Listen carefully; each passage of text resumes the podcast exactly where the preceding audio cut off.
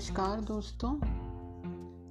बलिदानियों की समर कथाओं की श्रृंखला में आज हम जानेंगे सूबेदार भंवर लाल तो चलिए शुरू करते हैं, जानते हैं सूबेदार सूबेदार भंवर लाल जी के बारे में। कारगिल क्षेत्र में युद्ध जारी था। दो राज रिफिल के जवान बढ़ चढ़कर इस युद्ध में हिस्सा ले रहे थे। सूबेदार भंवर लाल साथियों के साथ तैनात थे। अपनी बहादुरी व सूझबूझ वाले इस सूबेदार का पाकिस्तानी घुसपैठियों से आमने सामने की लड़ाई में मुकाबला हो गया। 13 जून 1999 को बहादुरी से लड़ते हुए सीमा की रक्षा के लिए प्राणों की बाजी लगाकर शहीद हो गए। कारगिल के इस युद्ध में दो राजपुताना राइफल के छह योद्धा वीर गति पाकर अमर हुए थे। इनमें से एक भंवर लाल भाकर ने युद्ध के लिए मोर्चे पर प्रयास करने से पहले उत्साह पूर्वक प्रफुल्लित होते हुए कहा था, उठो, देश के लिए कुछ कर गुजरने का सुनहरा मौका मिला है। नागौर ज़िले के डिडवाना तहसील का गाँव थेबड़ी, जिसकी जनसंख्या लगभग सवा दो हज़ार है, उस दिन यह गाँव बहुत बड़ा उस दिन यह गाँव बहुत बड़ा बन गया जब इस गाँव के बलिदानी ने राष्ट्र गौरव के लिए अपने प्राण न्यौछावर कर दिए। इस गाँव में 25 दिसंबर 1956 को एक साधारण किसान परिवार में भंवर लाल का जन्म हुआ था। पिता भूरा राम व माता चूकी देवी को पुत्र की राज सेवा पर गर्व का अनुभव रहा। बालक भंवर लाल ने पांचवी तक शिक्षा गाँव के सरकारी स्कूल से ली थी। और आगे दसवीं की उच्च माध्यमिक विद्यालय तो सीना से पास की थी। विद्यालय और गाँव में अनुशासित माने जाने वाले बालक भंवर लाल की रुचि वॉलीबॉल, बास्केटबॉल, खेल में विशेष थी। अपने साथियों से अच्छा व्यवहार रखने वाला यह हसमुख स्वभाव का जवान था। विद्यार्थी जीवन से ही सेना में जाने का स्वप्न मन में था, जो 15 मई 1976 को भर्ती होने पर पूर्ण हुआ। माता पिता को अपने प्रथम संतान भंवर लाल के सेना में भर्ती हो जाने का समाचार मिला, तब वे अति प्रसन्न हुए। उस दिन परिवार में एक त्यौहार जैसा वातावरण बन गया।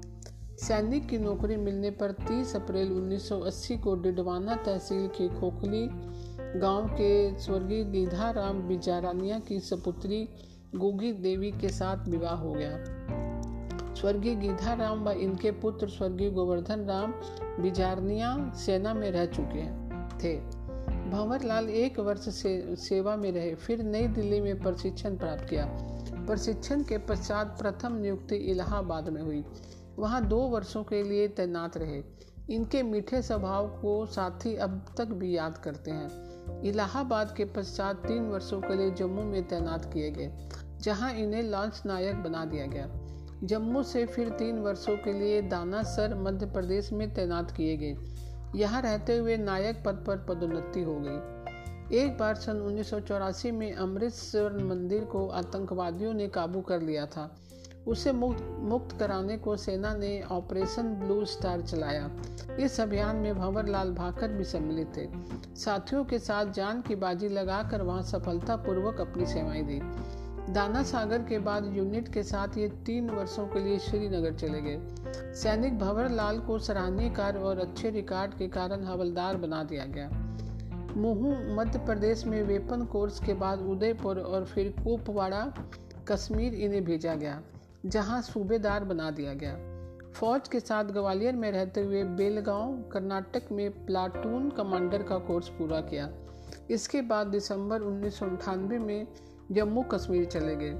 छुट्टियों में घर आने पर खेती में माँ बाप का हाथ बटाते थे। नौजवान भंवर लाल गाँव के नवयुवकों को फौज की कहानियाँ बड़े रोचक ढंग से सुनाया करते थे। गाँव में सुधार की योजनाएँ बनाकर कार्य शुरू करवाते थे। इसलिए उन, इनके छुट्टी आने की परिवार व गाँव वालों को प्रतीक्षा रहती थी।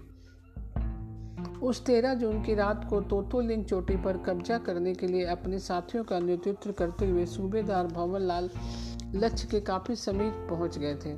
अचानक दुश्मन की ओर से की गई भारी गोलाबारी से इनकी अग्रिम पत्ती के तीन जवान घायल हो गए। हमारी सेना का आक्रमण कुछ देर के लिए शिथिल पड़ गया।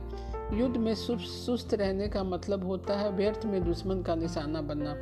सूबेदार भाकर ने स्थिति को भाप कर अपने साथियों को उत्साहित करते हुए आगे बढ़ने लगे। दुश्मन को ललकारा। लक्ष्य लगभग 50 मीटर सामने था। इतने में सामने से तेज हमला हो गया। घावों से खून बहता रहा और ये आगे बढ़ते रहे। आखिर में शत्रु के ठिकाने के पास पहुंचकर गोलियों से छलनी शरीर को माँ भारती के अर्पण कर दिया। इनके बलिदान से दुगने जोश के साथ साथियों ने हमला करते हुए तिरंगा फहरा दिया। 17 जून 1999 को इनका शव तिरंगे में लिपटा हुआ गाँव पहुँचा। सूबेदार भंवर लाल भाकर को मरणोपरांत वीर चक्र से सम्मानित किया गया। 11 अप्रैल 2000 को महामहिम राष्ट्रपति महोदय से वीरांगना ने यह सम्मान प्राप्त किया। परिजनों ने सम्मान में इनकी मूर्ति स्थापित करवाई और राज्य सरकार ने गाँव के स्कूल का नामकरण इनके नाम से कर दिया। तो दोस्तों, कैसी लगी आज की जानकारी? मैं कल फिर एक नई जानकारी के साथ उपस्थित होंगी। तब तक के लिए नमस्कार दोस्तों।